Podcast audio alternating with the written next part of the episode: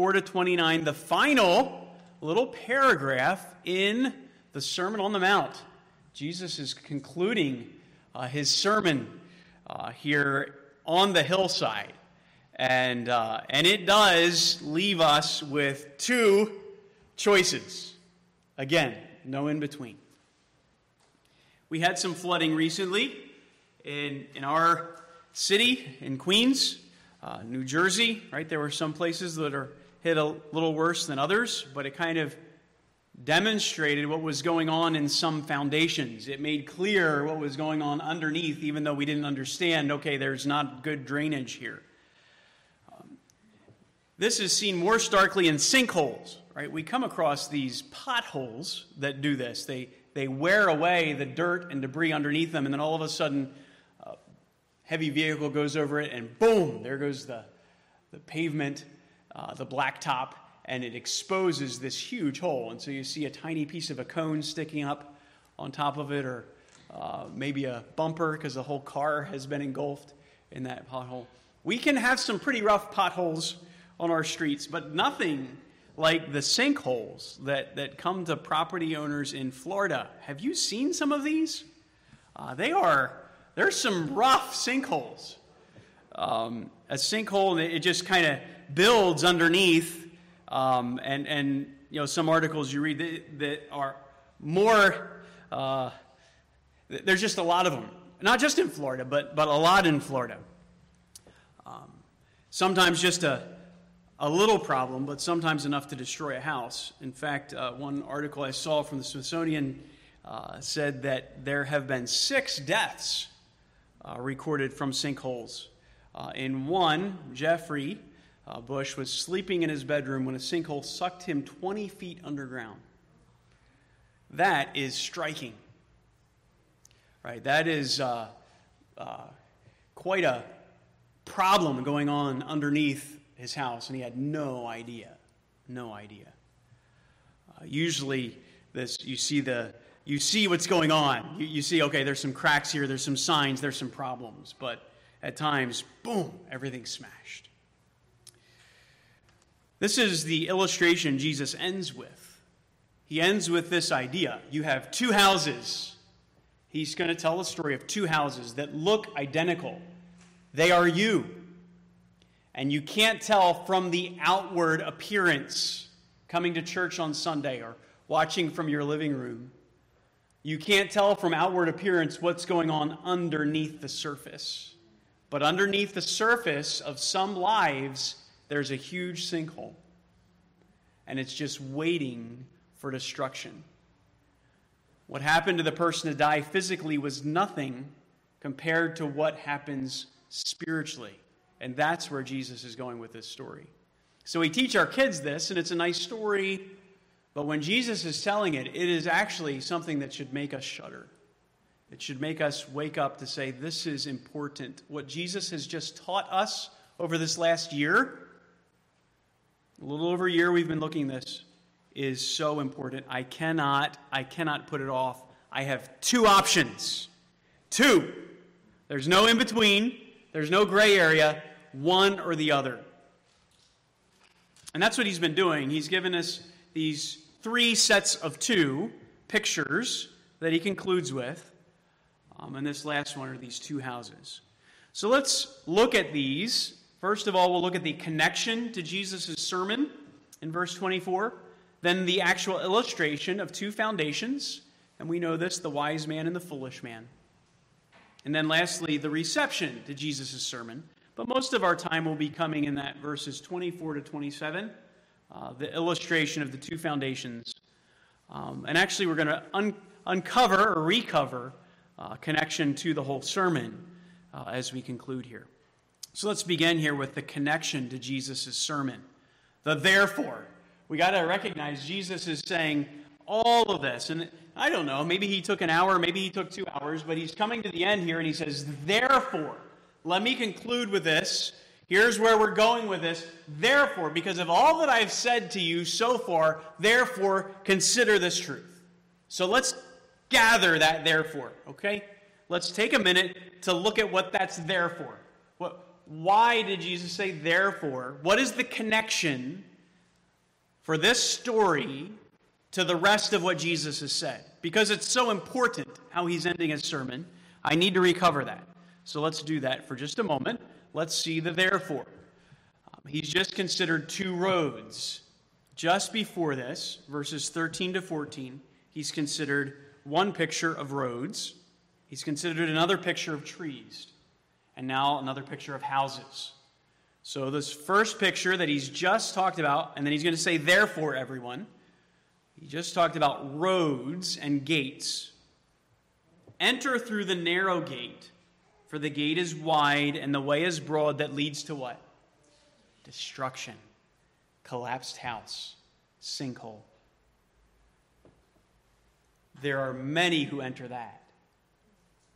The gate is small, the way is narrow that leads to life. There's few that find that.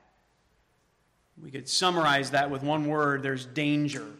Right? He's showing us da- there's danger in this picture life or destruction.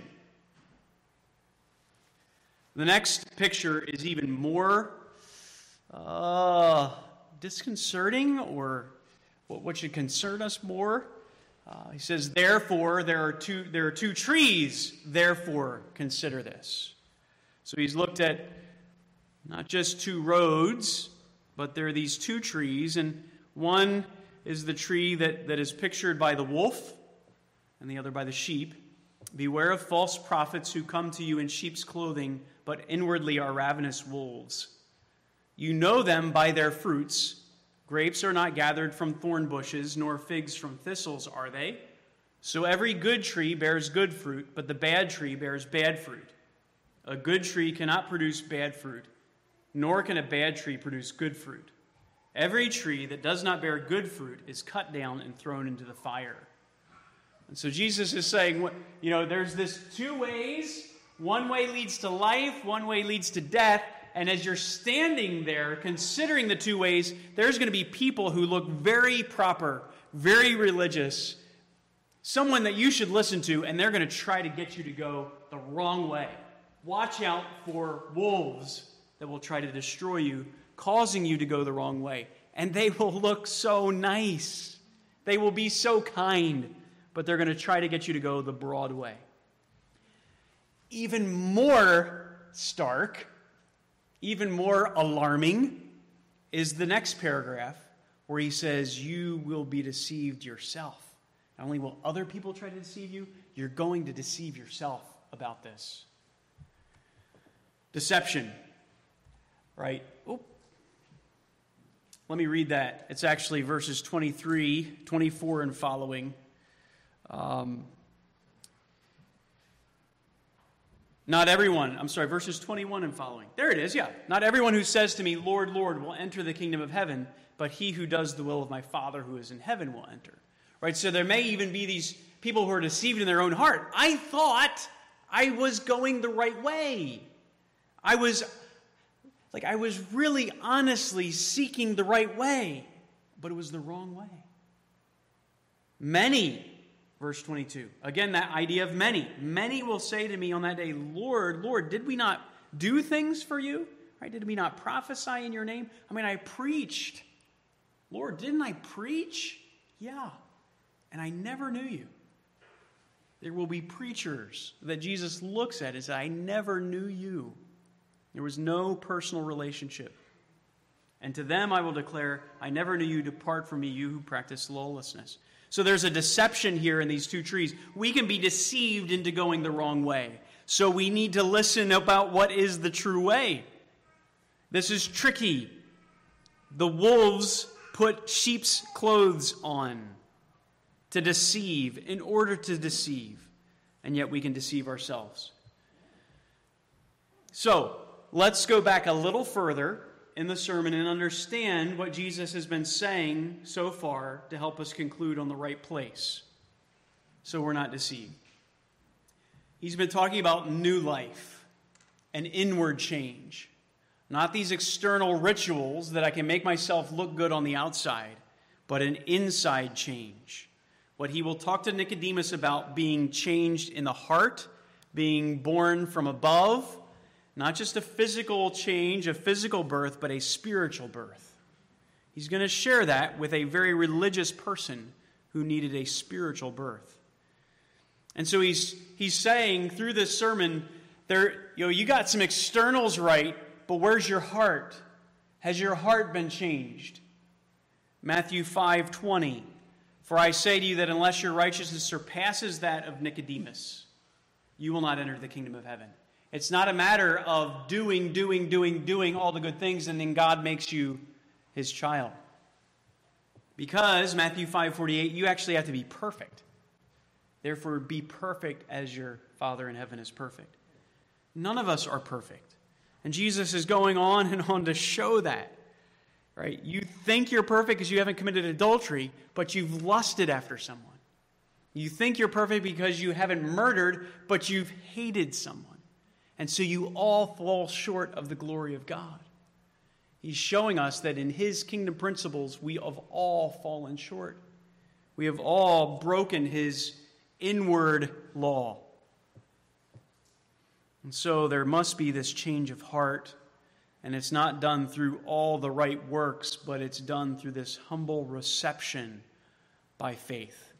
And so we go all the way back to the first verses uh, of the sermon, really one of the foundational verses. Blessed are the poor in spirit, for theirs is the kingdom of heaven. It's that person who's like, I can't do it, God. I can't earn it. I need someone to give it to me. I need Jesus. And as they continue to follow him, as they continue to listen to him, they will hear him give that to them. Therefore, blessed are you. You have the kingdom of heaven if you do not find in yourself the ability, in yourself the way, but find in Jesus the way. And so, really, this change of heart is founded upon these Beatitudes the idea that it's not by me working my way, but the blessing comes from me bowing myself at his feet and saying, I cannot earn this. I cannot do this. I need your grace. I need you to forgive me for all my sin and enable me to live this way, this new life. Matthew continues to fill out this teaching, this message, through his whole book. We'll get to that in just a moment. Uh, Jesus taught this at another time, again through a parable that's saying, these Pharisees are trying to earn their way. Right? That the sinner is actually the one who is, er, who is receiving, not earning, but receiving salvation. Um, because the tax collector, standing at some distance, says, God, be merciful to me, the sinner. Jesus says that person is justified. Justification is by grace alone, through faith alone, that Jesus earns in our place. That is the life that's not built on the externals, the religious rituals, but on Jesus and Him alone. That is the life of blessing. And as He preaches this, everyone, person by person, falls short of His commands. And it may be that they're trying to be ostentatious with their prayers or ostentatious with their fasting. He's like, no, you do that in secret with your Father. It's about the relationship with your Father as a child of His. And you might be thinking that you've got all these Ten Commandments obeyed, but then he's going to internalize them and say, You're all falling short. You need someone's forgiveness. The humble in heart is the one that walks with the king. And so he's really laying two foundations the one that will embrace his message and continue to follow him to the gospel, and then the foolish man that continues in his own state is, is the picture here. So let's jump into this picture the illustration of two foundations. And this will be even more clear as we continue on here. This is really ties this, this ending story ties this to the message of Matthew and the message of the Bible. So don't check out, all right? Stay with me. Okay, two pictures foolish man, wise man. But again, the two houses look exactly the same. I don't know where you are. You could be lying. You don't know where I am. Many preachers preachers will be cast into hell. They said all the right things, but their heart was not there. So it's all between you and Jesus. Picture yourself with him, just you and him in one room. And he's going to tell you this story. This wise man, first of all. Therefore, that's all the therefore, trying to help us understand his themes in this sermon. Therefore, okay, so what are we going to do with it? Everyone who hears the words of this sermon and acts on them may can be compared to a wise man who built his house on the rock. And the rain fell, and the floods came, and the winds blew, and slammed against this house. Did not fall. Did not fall. Good picture. I want to be the wise one. We all want to be the wise one. So let's ask these questions. What is being founded upon, right? This wise person is being founded upon the rock.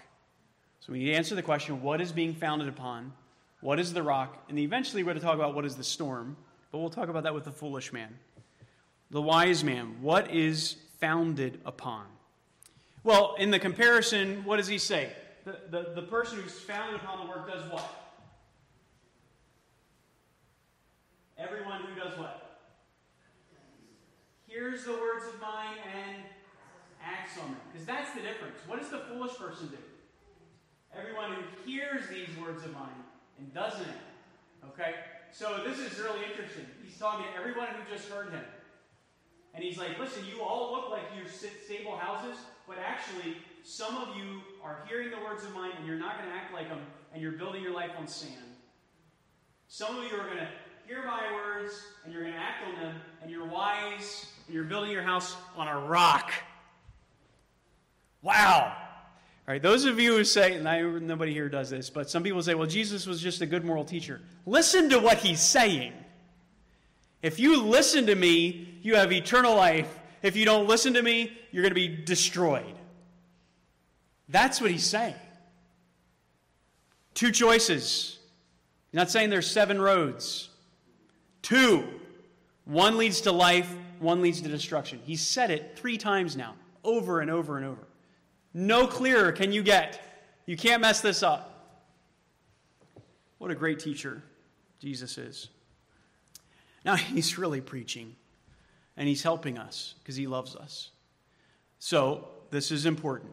What is founded upon? It's listening to these words, but not just listening, not just the mental assent, you got to act on them. What are you going to do with Jesus? What are you going to do with Jesus?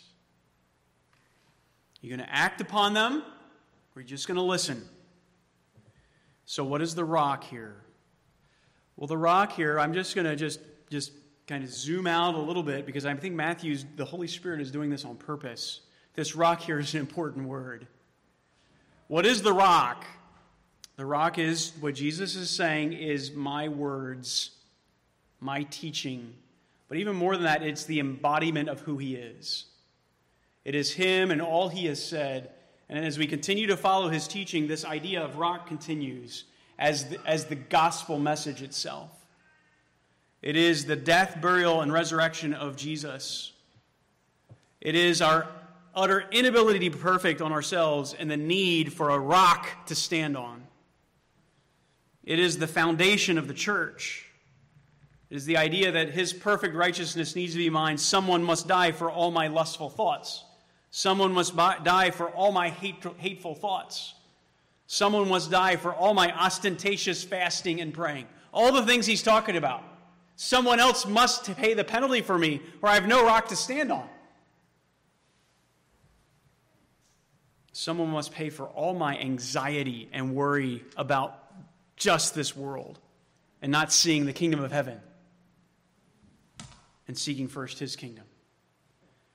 And so just follow this. Jesus, I'm just saying it in summary, and then we'll, we'll point to it. Jesus destroyed his house. Jesus came to earth and went through a destruction. He allowed the wrath of God to land upon his house, his life, in such a way that it was totally destroyed on the cross. And through that death, through that hole in the ground, through that utter sinkhole, he was able to build a rock that all of us can build our houses on. This is the idea.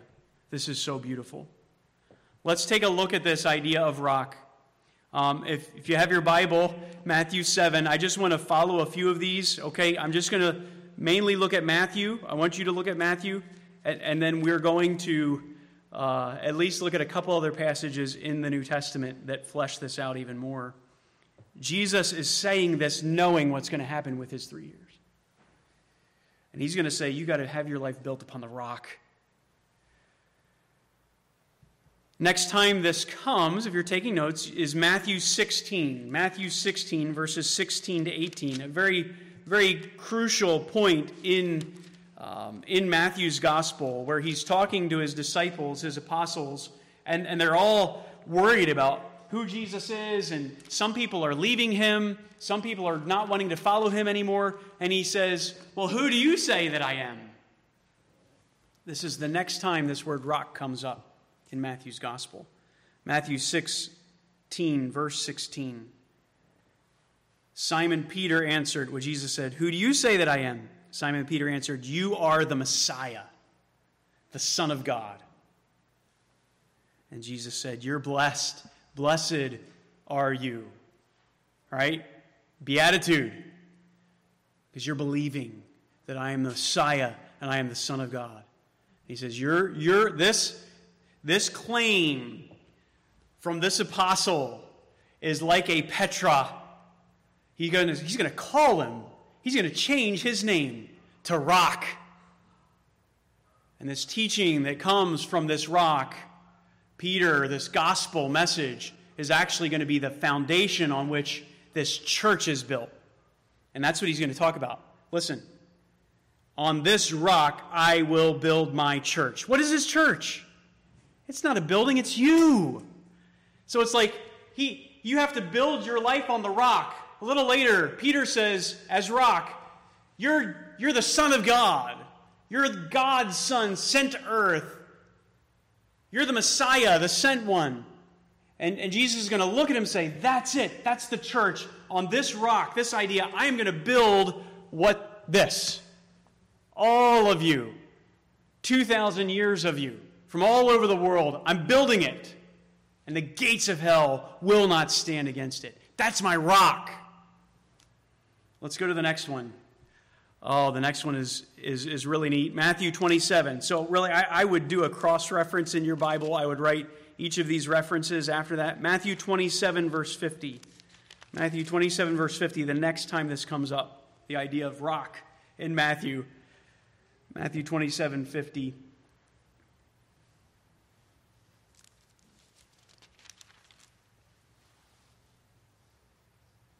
Jesus cried out again with a loud voice and yielded up his spirit.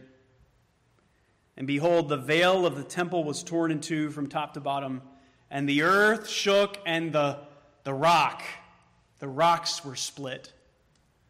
As the rock is split, the rocks are split. Jesus is, at that point, forming the rock. But it isn't just with his cross, is it? Um, someone had just said, Jesus, save yourself. And instead, he dies in order that he could save all of us. The last time in Matthew this comes up is a few verses later in Matthew 27, verse 60. Laid Jesus' body in a new tomb, which he had hewn out in the rock. And he rolled a large stone the entrance of the tomb and went away. And then we know that that rock did not stay in front of that rock. It was rolled away because of the resurrection.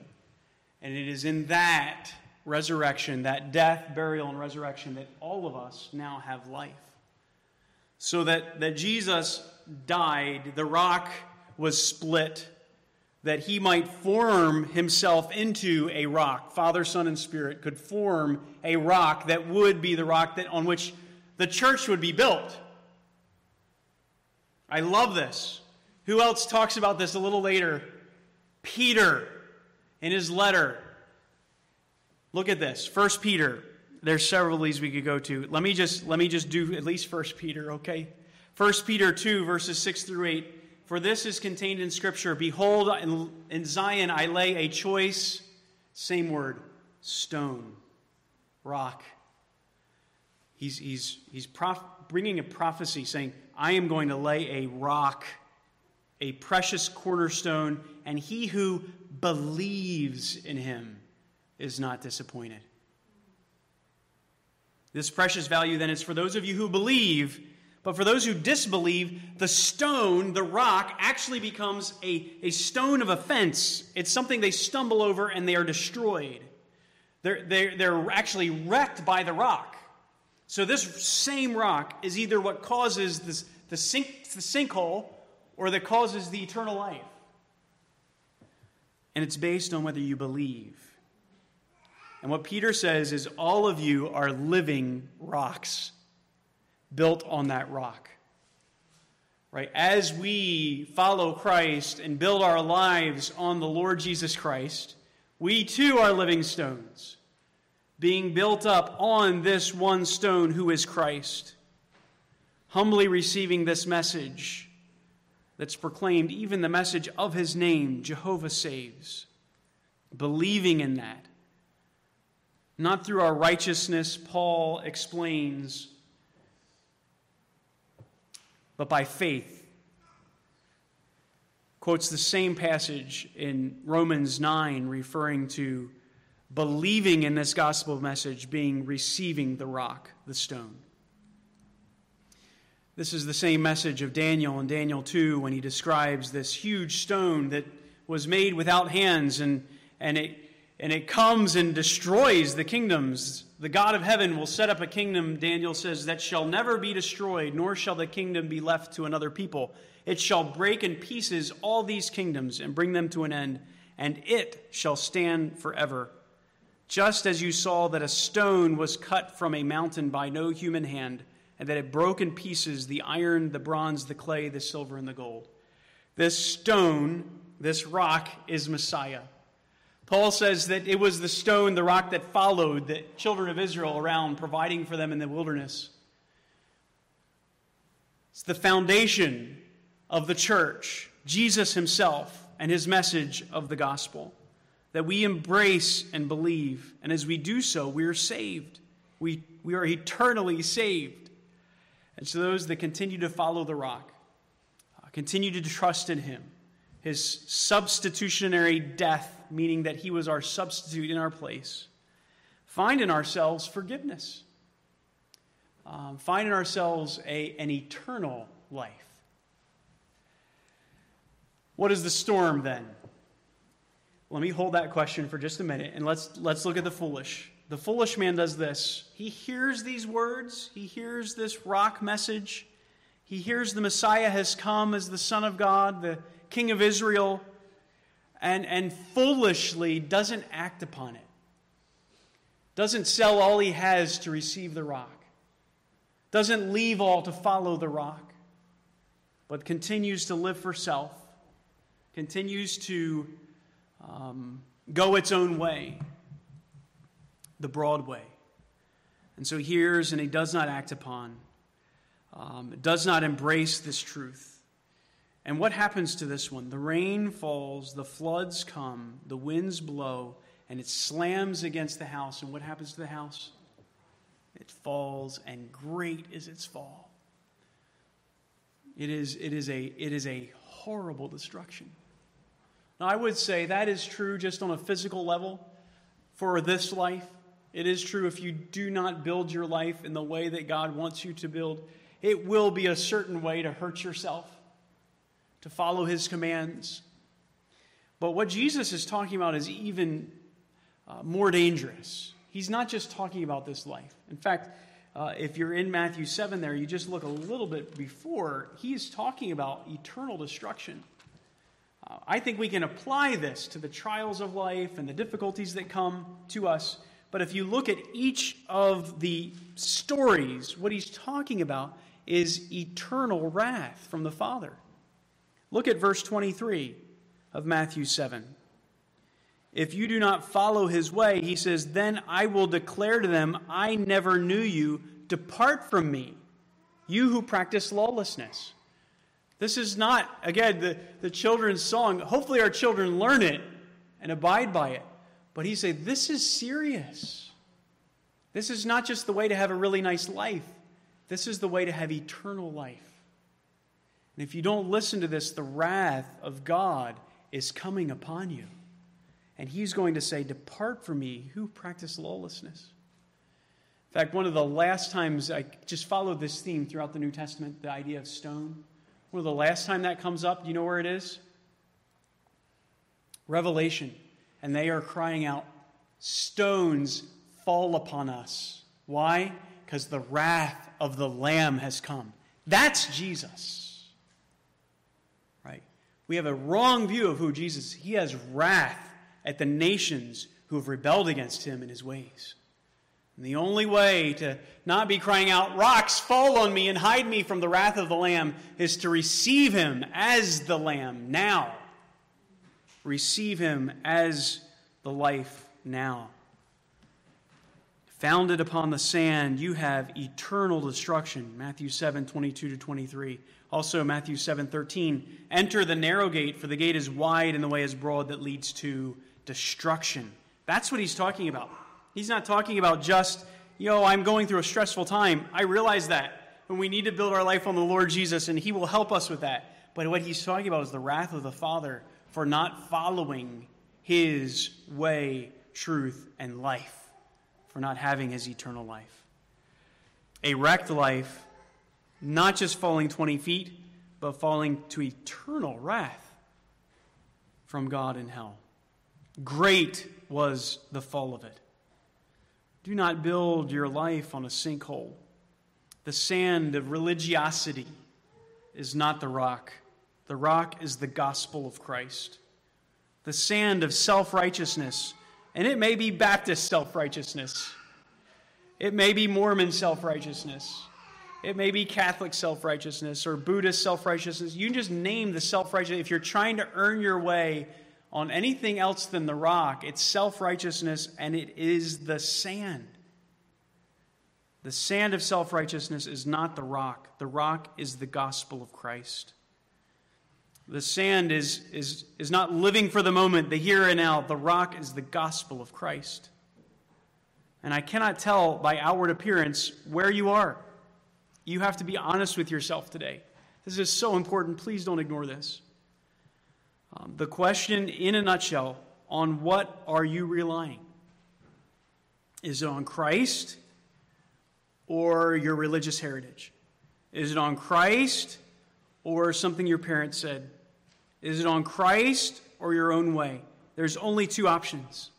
If I say, Why should you enter the kingdom of heaven? You should say, Because I meekly bowed and received Jesus' message. It's the only answer. I built my life on the rock, and that rock is Christ. All other ground is sinking sand. When Jesus finished these words, the crowds were amazed. I mean, he is actually saying this? That if, if I don't follow him, I am headed for destruction? He's saying it, so I'm saying it. If you don't follow Jesus, you're headed for destruction. That's authoritative teaching. It's not my authority, it's not my opinion, it's what Jesus says. And so we, we need to respond to that. And I, try, I trust respond in faith. Um, it's not enough to be amazed. Some of these were amazed and listened and did not embrace. They left. And they went to the grave without the words of life. Let me encourage you to now respond in faith, believing the message of the gospel of Jesus Christ. Uh, Lindsay Terry shares Edward Mote's story. He grew up on London, and as a child, he was a rascal. Uh, he says, So ignorant was I that I did not know there was a God. My Sundays were spent on the streets of London in play. Um, his unruly childhood became a thing for him. In early, in early adult years, he, he heard the gospel preached at the Court Road Chapel there in London, sermons by Pastor Hyatt. Um, he learned that Jesus Christ could take away, take away all his fears and give him peace of heart that he desired. Um, became a carpenter after embracing that message. Through very hard work, uh, conscientious efforts, owned his own cabinet shop. One day, walking to his work, he began to think about this experience he had going from a rascal to uh, Christ's righteousness. He wanted to write a hymn. Before he reached his shop, he had written down this chorus On Christ, the solid rock I stand, all other ground is sinking sand. Before that day ended, he had four different stanzas to this poem. Uh, following Sunday, he visited a home of a friend whose wife was at the point of death. He was a pastor, and his wife was at the point of a death. During, uh, during that time, they read scriptures and prayed with her, and they were looking for something to sing. They had no hymnal. And so he reached into his pocket and pulled out those words and said, maybe these would be a blessing to her. And they did, and, and she just recognized how much she enjoyed at death, death's door hearing the words of life.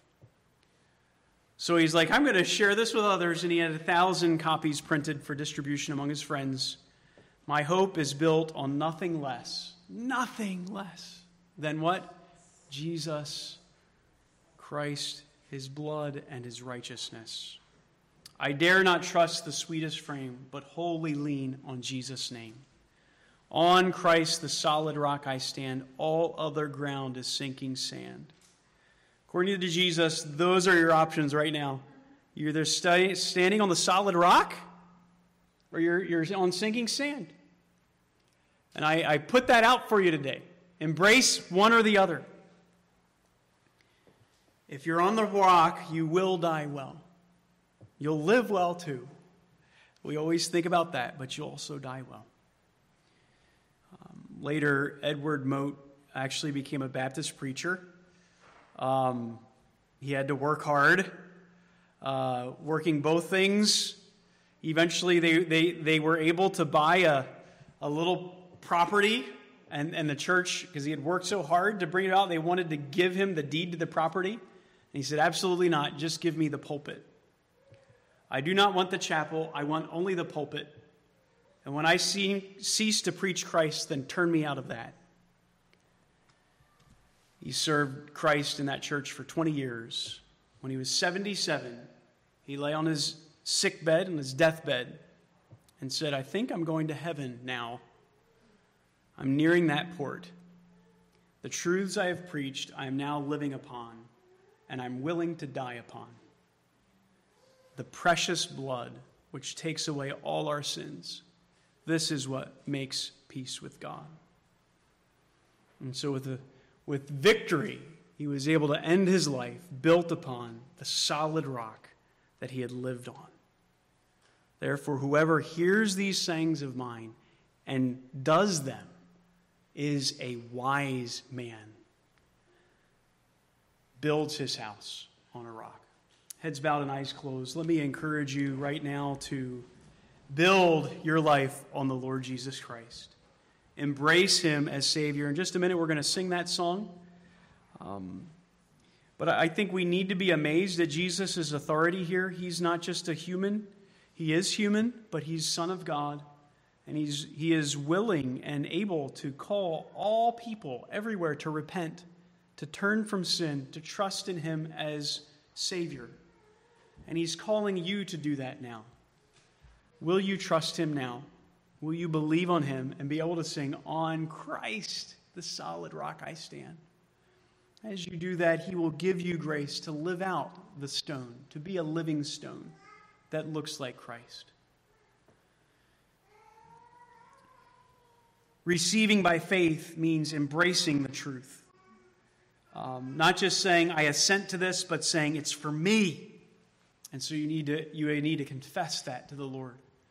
Uh, he sees your heart, He sees the prayers of your heart. If you'd like, in just a moment, we'll have quiet and I can pray with you at the back lobby, but it's between you and God. And so you can come to God right now through Jesus and say, I believe this. I embrace it. I trust Jesus as my Savior. This isn't just a kid's story, but Jesus Jesus is my rock. I build upon him as the solid foundation. You will assent to that. Humble yourself and do that. You will be blessed and enter the kingdom of heaven. man we considered earlier just said something like this God, be merciful to me, the sinner. And I encourage you to do the same. Cry out to Jesus, Be merciful to me, the sinner, and receive the gift of eternal life. That is building your house on the solid rock, hearing the saying of Jesus and, and doing it, receiving it, embracing it. That is the wise way. Let's all respond to this message. Jesus' concluding message. If you'd like to pray with someone, I'll be in the back lobby be able to pray with you or have someone else pray with you. But let's all pray to the Lord and thank Him for this rock on which to build our life in eternity.